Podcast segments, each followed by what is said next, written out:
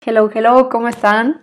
Bueno, pues aquí reportándome, he estado haciendo el curso de Se Regalan Dudas y la verdad es que siento que uno de los pilares que me gustaría compartir con ustedes en el ABC de la vida, pues es de mí solita, platicando con ustedes y contándoles si es que he tenido alguna reflexión o aprendizaje y en este caso pues es sobre un viaje en Uber eh, que ahorita les voy a contar más a detalle.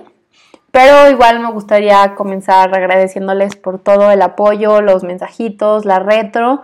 Y pues nada, voy a comenzar. Escribí algunos puntos claves y hago un poco, eh, espero que se cumpla el objetivo. Eh, pero bueno, ya después de que conviví una semana con mis amigas, que tenía casi dos años que no veía, eh, y si no han escuchado el episodio que grabé con ellas, se los recomiendo demasiado, sobre todo si eres una mujer que piensas que tienes un rol ya establecido simplemente por, por ser mujer, eh, se los recomiendo muchísimo que lo escuchen. Y si no eres mujer también, obviamente. Pero bueno, este, resulta que ya llegó el día que me tenía que regresar y ya mis amigas hicieron, o sea, nos acomodamos todo para que ellas me llevaran al aeropuerto y todo. Y resulta que llego a la casilla de la aerolínea y me dicen que el vuelo estaba sobrevendido. Y yo, como, me tardé como cinco minutos en captar qué era lo que estaba pasando. Y pues nada, resulta que me tuve que dar otro día más. La verdad, Maye, increíble, su familia, que me dejaron, de que llegué a su casa y hola, siempre no me fui. Estuvo muy curioso.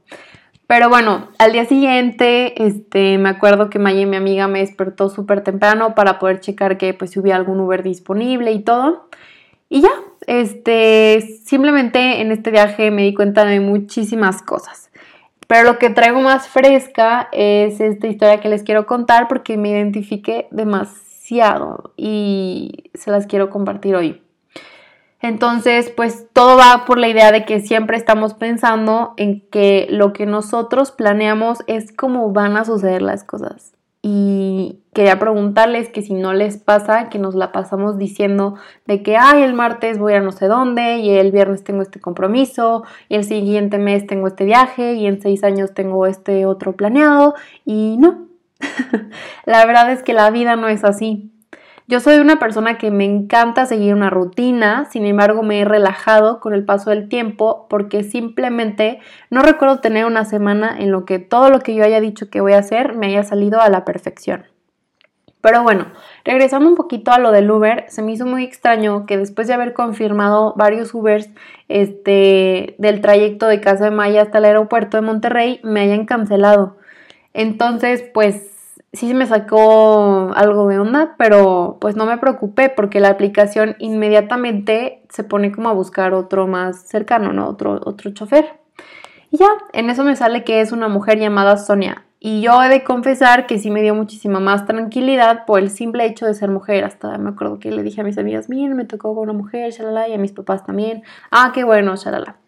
Y ya, pues bueno, en fin, llegó el día, me despedí, súper amable, me subí al coche, impecable, por cierto. Y es verdad que me sorprendí demasiado de ver el porte y la manera tan hermosa que se veía la señora. Cualquier otra persona se pudiera haber imaginado que el típico estereotipo de una CEO cañona así de una empresa multinacional y es verdad que no estoy exagerando. Soy una persona que no se queda con dudas y me fascina conocer a las personas porque me intriga demasiado lo diferentes que podemos llegar a ser a pesar de ser catalogados todos como humanos. Así que como ya saben las personas que me conocen un poquito más, no le tengo miedo a ser la primera en comenzar una conversación. Pero pues todo comenzó igual de que con las típicas preguntas de, oye Sonia, llevas mucho tiempo siendo Uber y qué tal la vida con el COVID y de dónde eres y cuántos años tienes, ya, nada, así. Pero bueno, pues como era un trayecto relativamente largo, tuvimos la oportunidad de conocernos un poquito más. Y ya en resumen, Sonia estudió la misma carrera que yo estoy estudiando actualmente, negocios internacionales. Y hace 20 años, que es la edad que yo tengo, ella dejó de trabajar por completo. Ella estaba en una exportadora y le encantaba, le encantaba lo que estaba haciendo, pero lo tuvo que dejar porque tenía que dedicarse por completo a su familia, ¿no? Ella me contó que su mamá le, fue la que le comenzó a decir que era esencial que estuviera en su casa, porque si no, ¿cómo iba a ser posible que sus hijos tuvieran infancia digna? Entonces, pues para mí la verdad yo eso considero pues una especie de chantaje el que tu propia madre te diga que escuchó por ahí que porque se murió un niño en una guardería, tú tienes que estar al pendiente de tus hijos y tienes que dedicarte a ellos y nada más, ¿no? Entonces eso pues fue algo que ella me compartió y que se me hizo muy impresionante. Yo como pues, una persona, yo le compartí lo que yo sentía y le dije pues, o sea, que cómo se sentía, ¿no? Más bien fue como preguntarle, oye, ¿y estás feliz con esa decisión que tomaste? Y me dijo, mira, la verdad es que agradezco mucho el haber tenido la oportunidad de estar en casa, ya la, pero llegó un momento en el que ella quería hacer algo diferente y sentirse realizada eh, y fue por eso que comenzó a trabajar como Uber, porque dijo, hace 20 años que no tengo contactos, que no estoy ahí en el mundo laboral, así que dijo, Uber, ¿por qué no? O sea, ella dijo, tengo la edad, este, no me acuerdo exactamente cuántos años tiene, pero según yo menos de 50, este, y, y sí dijo, como ahorita veo bien, escucho bien, tengo la capacidad, me gusta, este es a mi tiempo, cuando el tiempo que yo quiera, me pagan, ¿sabes? O sea, como... Y no, hombre, tuvo muchísimas experiencias con Uber, o sea, una vez que estaba en un grupo en Facebook, creo que, no sé cómo funciona la metodología de Uber, pero que le habían robado un coche y así, ¿no? Y como ella había entregado las llaves, este, pues fue como, no sé legalmente eso cómo se diga, pero como que como ella había entregado las llaves no se podía como catalogar como robo y así.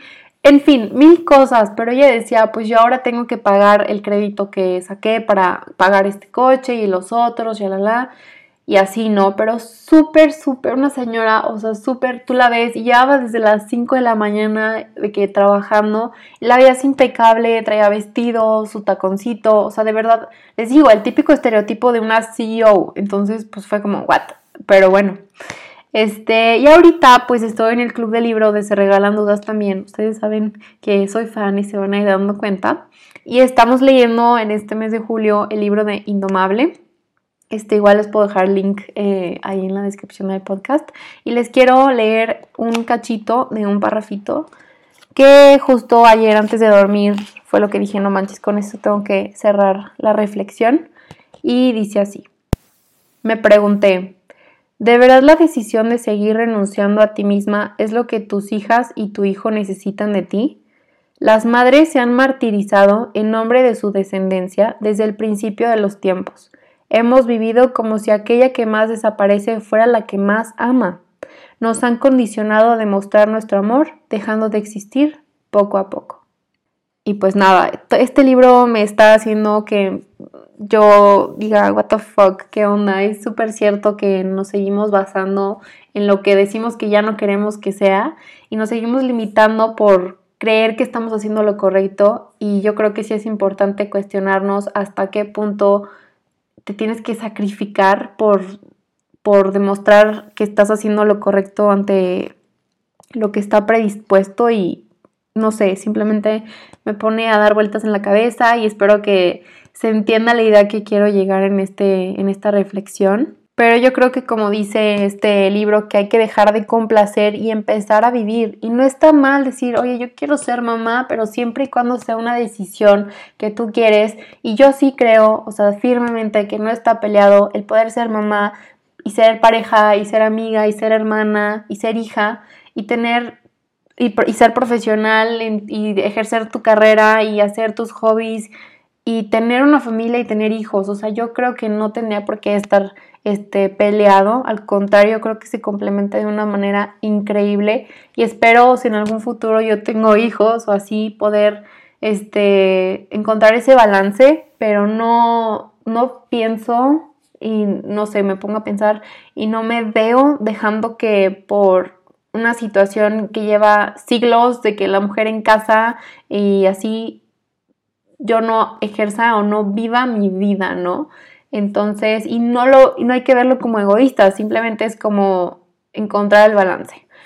En fin, este, espero que con esta reflexión, con este pensamiento que está dando vueltas en mi cabeza, ustedes también se puedan cuestionar y no se dejen chantajear, pero ni por los demás, ni por ustedes mismas, ni mismos. Así que, pues muchas gracias por estar aquí. Si les gustó, déjenme ahí en comentarios, mándenme inbox, inbox, DM, lo que sea, para poder escucharlas, escucharlos y todo.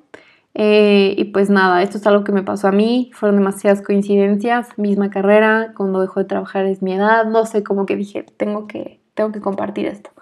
Y pues nada, les recomiendo mucho el libro de Indomable y también les dejo el link en la descripción del podcast y nada, agradecerles, estoy muy contenta que esto está siendo parte de mi realidad. Nos vemos.